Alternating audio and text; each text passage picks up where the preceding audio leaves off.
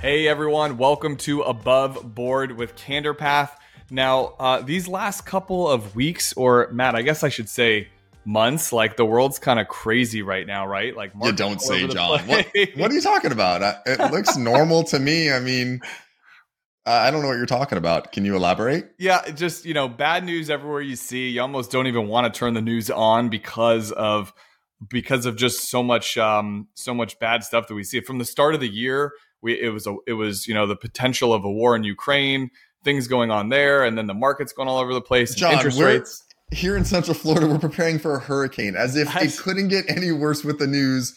We are like hunkering down, or whatever the latest topic is. Now, I did sit through Hurricane Andrew, so hurricanes are not a joke. They are meant to be taken very seriously. Those who make fun of them are clearly have not been through a big one. We've also had multiple weeks without power at our house, so it, it's a, it is a big one, but yes, you're right. It doesn't seem like we can escape the bad news these days.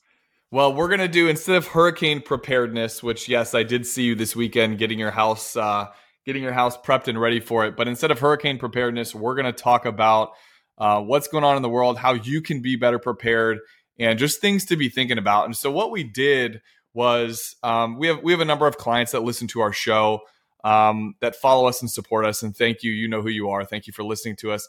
And we we decided we we we threw out a, a few questions to them. We said, hey, if we were to make an episode you know more financial driven with what's going on with everything what would you want to hear what would you want maybe your adult son or daughter who's in their 30s and 40s in the accumulation phase of life what would you want them to hear what questions would you want uh, to be answered or conversely you know for folks that are in retirement uh, what what are some of the things you want to hear? So we kind of took a collection of all of those questions. We distilled it distilled it down to a handful, and we're going to answer them today. So I guess I'll MC it, and then Matt, I'm going to ask you the question. So you're on the spot. You're have to you're going to have oh, to answer goodness. all these things today.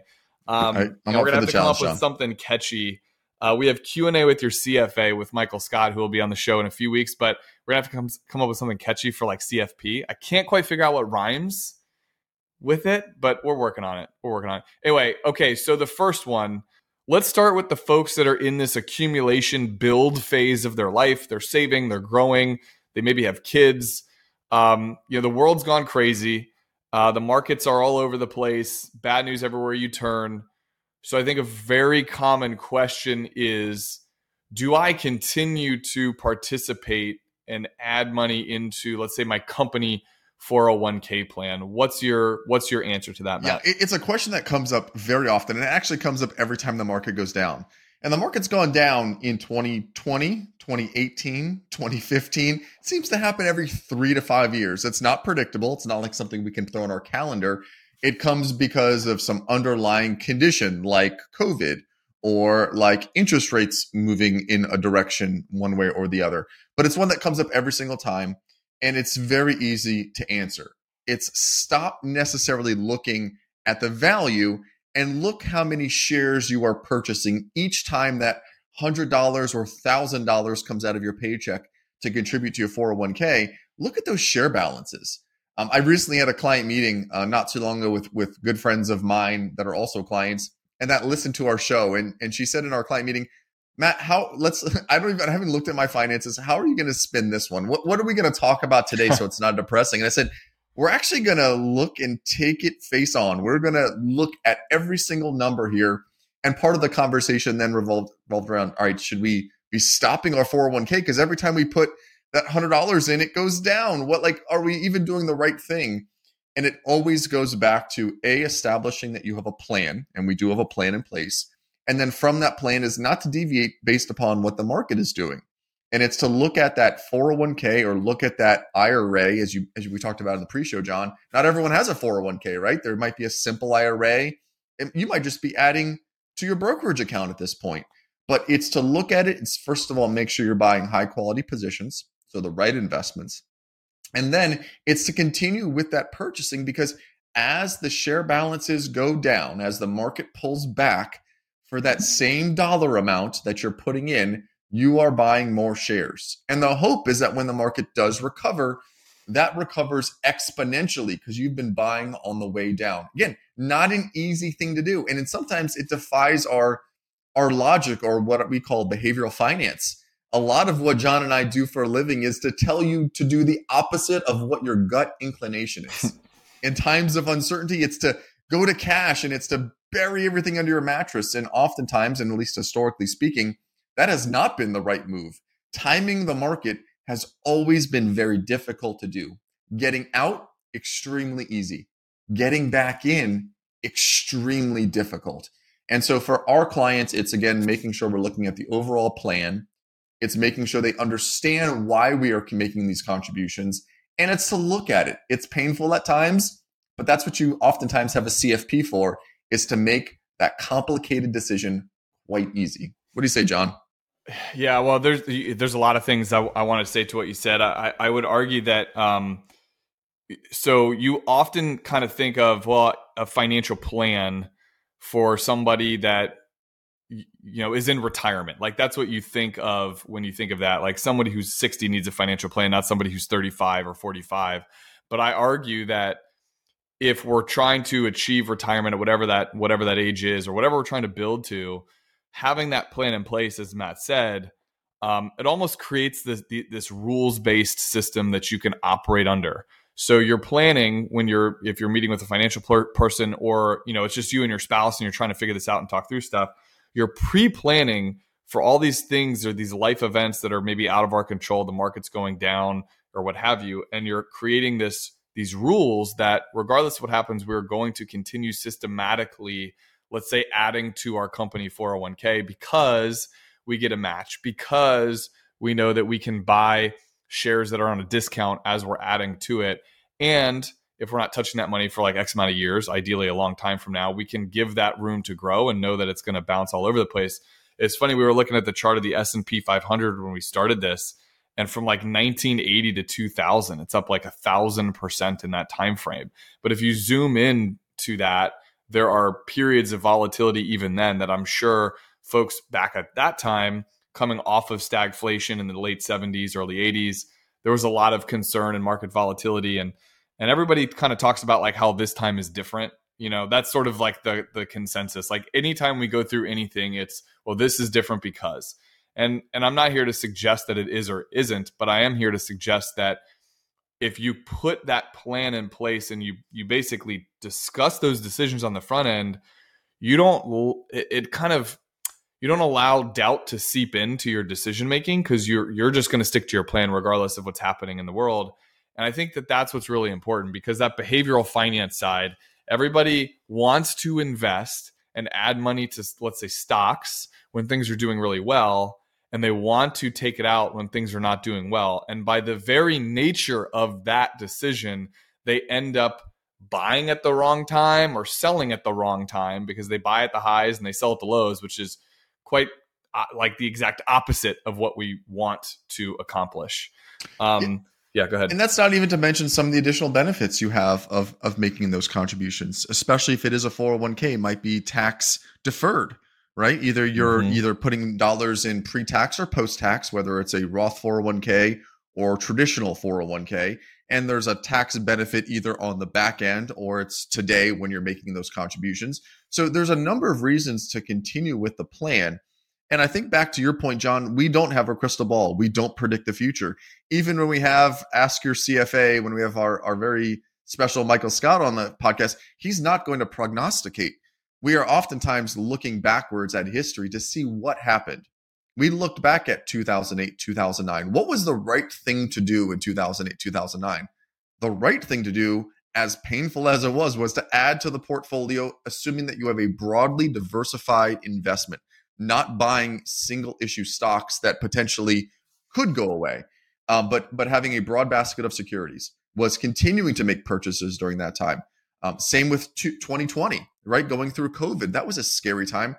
John and I have not experienced a pandemic in our lifetime. We, of course, read about 1911 or 12 or whenever that occurred and what what happened during that period of time. But again, looking back on it, having a broadly diversified investment strategy, continuing your plan, you were able to, to come out of that.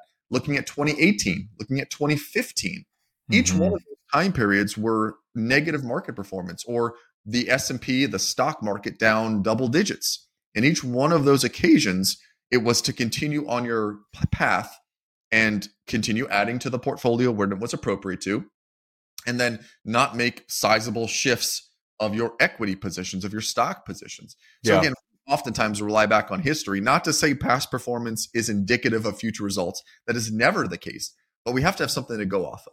And when we yeah. look back in time, we can sort of see what made sense during those same economic conditions then that they do now. Yeah.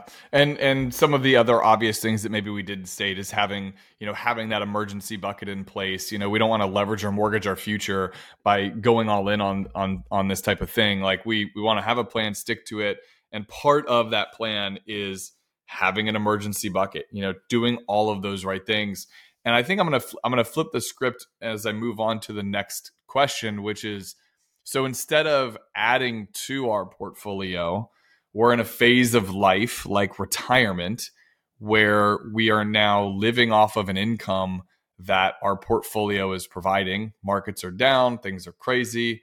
What can I do in that scenario to um, maybe just empower my own my own planning? Feel like I'm a little more in control with all of this stuff that's happening that's out of our control. I got to tell you, this is the group of clients that we have the most concerns about. Right. Not necessarily concern, but if you ask what keeps an advisor up at night, it's not the client in accumulation years during a down market who are adding to their 401k. I think we need to explain to that person what's going on. I think there needs to be a plan for those accumulation clients. It's the ones that are in retirement years. The market is down 20%. They're pulling out 5% per year of their portfolio to live off of. That means we have to come back up 25% or more, really. Actually, it's it's more than 25% just in order to break even.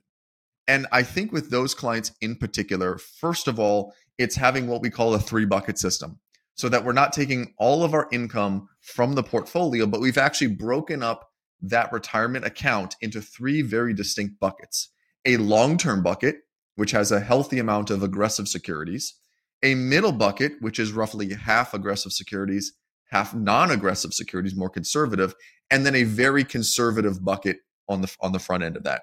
And that conservative bucket should be anywhere between a year to, to 2 years worth of income that is sitting there in a very safe and secure spot.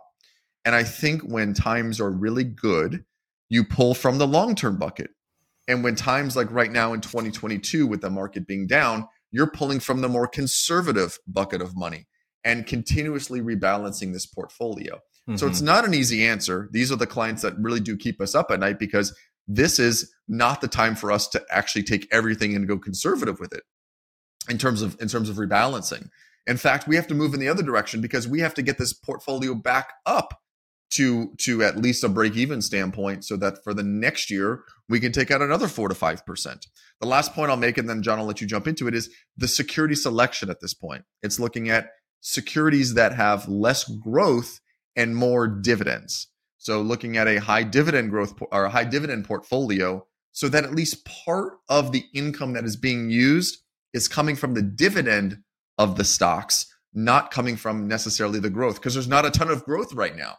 So we need those dividends, and and right now the S and P's averaging somewhere between two two and a half percent in the form of a dividend is having a healthy dose of those dividend paying securities right now that's helping to provide some of that income so that we can be pulling from the more conservative bucket at this time. Wow, I think we could do we could probably do an entire episode on on you know security selection, portfolio construction, all that stuff, and and we won't we won't for today. but you did say something that's really important that I think again this is this is money psychology. the idea that in retirement we have a a a, a bucket of dollars that let's say give us a runway of 12 24 36 months or what have you where you know that okay i'm i'm now insulated from where i'm taking my dollars from. I'm insulated from the secure from the market risk of what's happening like let's say compared to my long-term bucket of dollars. And i think that that's really useful because even though you know you'll probably log in you check your accounts you look at everything you can kind of focus on this one account that's goal is to be conservative in nature that you know this represents let's say my expenses for the next 1 to 3 years and now we're creating an expectation for our own selves that hey regardless of what i, I noticed that happen um, uh, I noticed this be a very effective strategy for folks during COVID, and partially because it was very that market cycle was very truncated. I mean, if you look at like for three weeks, we saw the markets drop almost 35%. I mean, it was the most precipitous drop in the shortest amount of time I think we've ever seen. So for three weeks, we saw the markets do that. And then the following seven to nine months, the markets recovered it. So it was a relatively short period of time where there was a recovery. But I noticed that for folks who had that that those funds in this conservative bucket were able to uh, maybe sleep at night a little bit better. They seem to have a little more financial peace to their situation because they knew, all right, well, I got I've got runway of time. Yeah, things are crazy right now, but I'm not going to cut and run and let's say sell out of my portfolio and assure myself a loss after the markets just did what they did. I'm going to hang on, and I, and I can because I'm not pulling dollars from from equities that are down right now. And I think I that think that's you, more of a mental shift, but it's important to realize. Yeah, I think you made a good point there. In and and it kind of goes back to what I said earlier. It's incredibly easy to get out of the markets. It's really easy to hit that sell button, but missing those days where the market goes up dramatically and it there's no pre-warning for it. It's not like, mm-hmm. hey, next week it looks like it's going to go back up again. There there is no predicting of it. Now, people will try to predict it and they'll try to maybe attach some technical theory to it, but you you miss if you miss those days where it it rallies strong and it's cuz you're sitting on the sidelines, you miss those days, there's never a good opportunity to get back in. There's never this opening where you're like, hey, now it makes sense to do so. Again, I think going back to 2020, like you just made the point, we didn't know in March how low this was going to go down, how far this drop was going to be. But what we did know was it seems like right now, compared to history, the investments were at such an extreme discount that you needed to rebalance into those. And yeah. so, again, going back to not knowing the future, we can use a little bit of history to figure out what's the right decision to make. The last point that I'll make um, to, to kind of attach what you were saying is having the money separated out. And I can't stress this enough. It's a physical barrier between our conservative accounts and our aggressive accounts. If you have everything in a same account, it's really hard to separate out, oh, this is my conservative money and this is my aggressive money. Oftentimes for clients, we'll open up two or three accounts and we'll actually have them separated out so that we can say when we're having these meetings or that they can see hey this is my aggressive one we're going to let this one continue to maintain the plan and this is my conservative one and this is where we're going to be taking our income from physically separating out those accounts is a really powerful tool you can do that costs nothing but allows us to psychologically see where's the income coming from and where should the growth come from Well, you're talking to a guy who has 13 different savings accounts, so obviously, uh, obviously, I love that. Um, we've joked about that on the show, but I think having that actual physical separation does really uh, create a good money psychology. And and again, looking more under the short term with all my savings accounts, like my my wife hit the nastiest nail I've ever seen in her tire um, and I mean, this thing was flat as fuck. We're lucky, like the rim didn't get bent and broken, frankly. Um, and oh, Jackie, it it sucked, you know, having to get a new tire, and of course, you got to get a matching tire on the other side. So now one tire turns into two tires. It's a whole scenario. But we have money in our in our auto bucket, and so having that buffer, you know, kind of created some some good peace of mind. We do have a, a friend of ours that's a listener as well, Krista she has uh she she's got us beaten though. She, I think she has like 20 savings accounts. So even oh even goodness. even greater. But to your point that that physical accounting and separation of those dollars can can you know can have a positive effect. And also you're talking about, you know, staying in the market. Um I don't have the slide in front of me, but it was so it, there, it was something like suggesting, you know, like S&P 500 over a stretch of 20 years and if you missed the 10 best days in every year, what that drag effect would have on the return. I mean, it cut the return like in more than half. And it was just kind of this very powerful visual to realize like, I can't time this thing. Nobody can. Why am I trying to? And so let's, you know, let's stay, you know, let's stay true to what our plan is. Okay. So, um, as we wrap, I think there's, there's, there's a final question that I, that I want to bring up and it's more for, So we've talked about those that are in the accumulation and growth phase. We've talked about the ones who are already in retirement. Now we're going to talk about a very unique um, class of folks who are maybe like you know for the last several years they've been planning to retire in 2022 like maybe they turn 66 this year or whatever the case may be like this was going to be their exit year and so they come to us you know they say hey guys i'm ready to retire soon um, but given what's happened uh, this year and all of the uncertainty around that is now a good time to retire do I do I punt this decision? What do I do? What would you say to somebody in that situation, hypothetically? Yeah, the, the planning for retirement doesn't happen in a single year, right? It happens usually three to five years ahead of time. So the question I usually get is if it's if it's a new client coming to us, have you been planning for this? And if it's an existing client, we probably did have a plan for this. We probably planned to retire at some point. And I think the key with retirement is is first of all knowing, and we've talked about this in, in previous podcasts. There's a couple of solid rules that we have is organization of your finances, having a budget, having an emergency savings, right? Those are the mm-hmm. three tenants I think we personally believe in are the three most important. None of that has to do with stocks and bonds, has to do with making sure that you have a plan. So I go back to that client and say, A, is there a budget? And is there a retirement budget? Because the retirement budget is it should be vastly different from the accumulation budget, right? Because you're not going to be saving as much in retirement you're going to be spending at this point. So it's making sure that there is that there is that system and there's a budget. Yeah. The next is is there a is there a plan and is it a live plan? Plans are not great when they're given to you in a three ring binder and said, okay, now go execute. The minute that binder is printed, the minute that plan is printed, it's actually technically out of date. So again, we employ through software that we use a live plan, which moves and changes with the fluctuations of your account balances. Um, so it's again asking if there's a plan. Um, and then the last but not least is what is what is the emergency savings look like? Do we have enough to protect us and shelter us for, from this decline? I'd say that one of the biggest things is also being able to be flexible within your budget. During really good times, is you can you can have some additional dollars being taken from the portfolio. But during the lean times, times are going through right now, can we tighten that budget up, that retirement budget enough, so that we're not stressing the portfolio as much when it goes down as much as it's gone down in, such a long period of time? Um, one point that I'll make, John, that, that kind of bringing back to 2020. 2020 happened in a relatively short period of time. It was very much like ripping off a band aid, right? It went down dramatically, and then it went up dramatically. 2022 is like death by a thousand paper cuts, right? We are now we're shooting this podcast in the month of September. We're nine, almost 10 months into the year of just bad news after bad news, decline after decline. It seems like it's never going to end. And so that really that prolonging of a declining market oftentimes just wears on us. Seeing the news every single day of it going down or or mostly going down, it just wears on you and you're like, gosh, is this ever going to end? Will I be able to retire? you need to have a plan. Yeah.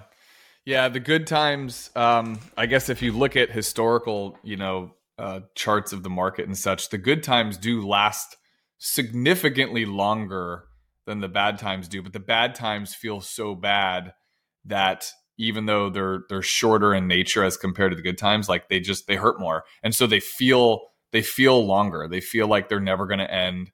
And I think that um, you know, one of the things in thinking about the answer to this final question for me is we do one of the first things I do with somebody when we start working with with someone is is project a financial plan. Okay, so if you want to retire at this date, or if you're already retired, like what's it going to look like, and you know where your dollar is going to be, and when you're 72 and 84 and 96 years old, like that type of thing. And we stress test that because you obviously don't want just perfect case scenarios to happen because that's just not how life works. And so we stress test that and we make assumptions that there's going to be recessions in your retirement life. I mean, it is just not um it is just not realistic to assume that if you're going to retire for a 30 year life cycle, let's just say hypothetically speaking between the ages of like 60 to 90, and it could be longer with like longevity and science and you know, you know me, I want to live to 120. So it's like it could be way longer. But let's say at least several decades of time it is not conceivable to think that we would always have economic prosperity. There are going to be periods of expansion and contraction, both in the economy and in the market, and that's normal. And so we stress test for those situations. So, though it may not feel ideal to, let's say, retire into a recessionary environment, the likelihood is it's not going to be your last either. Like you're going to experience that in retirement again in the next decade. I mean, I forget what the statistics are, how frequently there are bear markets and recessions, but it's going to happen again. And so again, though it doesn't feel good, though it feels like elongated because, you know, the bad times always feel longer than they maybe really are. Um, I, I would argue that if you have the right plan in place, you do all the stress testing ahead of time. And like you said, Matt, like, you know, you're three to five years ahead of this topic. You're thinking about it, you're planning for what that eventual date is.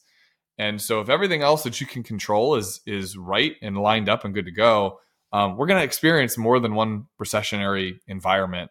And so, not to, you know, my, my message is not to let that negatively impact. Now, if your planning was based on perfect case scenarios all across the board and you're retiring into a year like 2022, might not work.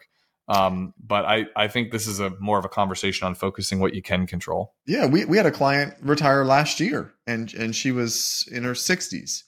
Um, and my my she's like, okay, so now I'm retired. Do we do we make everything super conservative? And I said, I said, Sue, you're retiring at I don't know what 60 and change. I said you probably started like your peak earning years, like beginning your beginning your career. You know, in your 20s, you're kind of coming out of your 20s out of, uh, off of college or off of starting to work, and you really start your. She really started a career like at 30. I said from 30 to 62, you were in your accumulation years.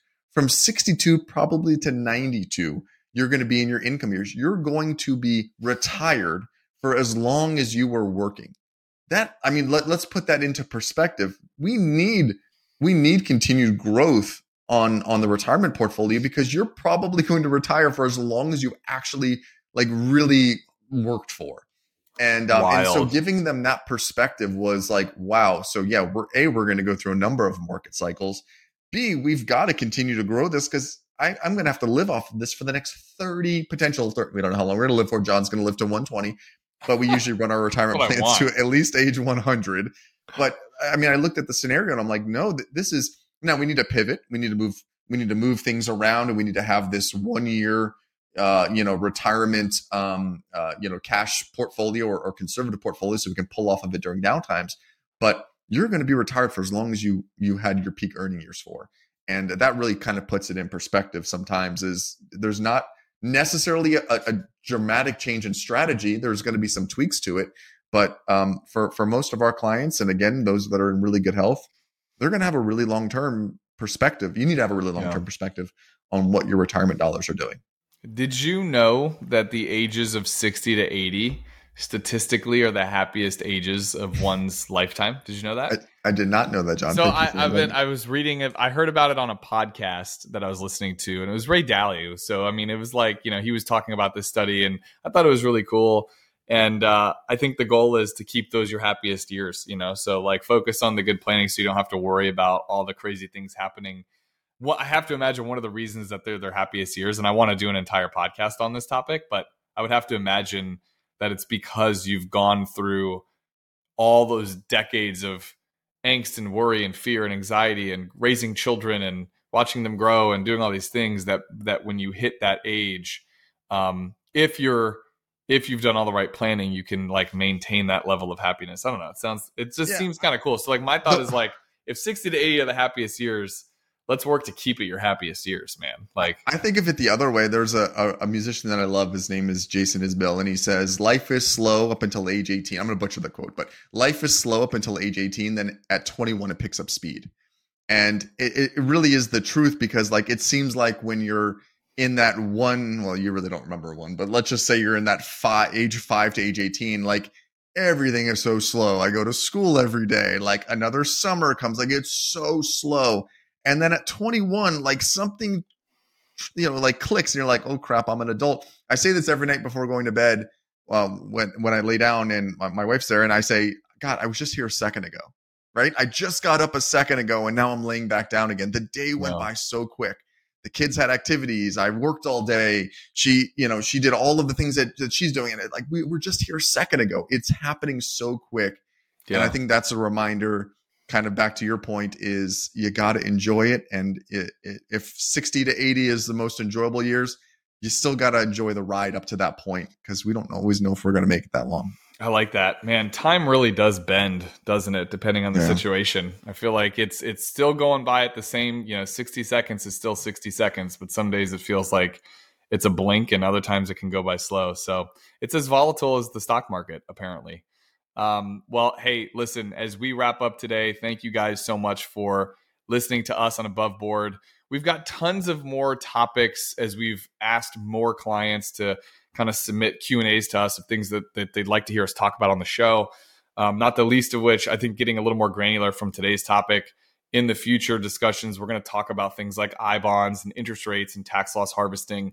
So, uh, lots of good stuff forthcoming. And the Rich B, we miss you. He woke up, um, I believe, yesterday with absolutely no voice. So he has not had a voice for the last couple of days, which is probably really difficult when your career is speaking. I can imagine that's like that's like your asset. We should talk to him about like Lloyd's of London insurance to like get his voice insured. We can insure his voice. I don't know. Is that that's a I thing, that's right? a thing. That's I think we can do that. Uh, we can do but anyway, to all the listeners out there, thank you so much as always for being a part of of uh, this conversation with us, and we look forward to seeing you next week. Bye, guys.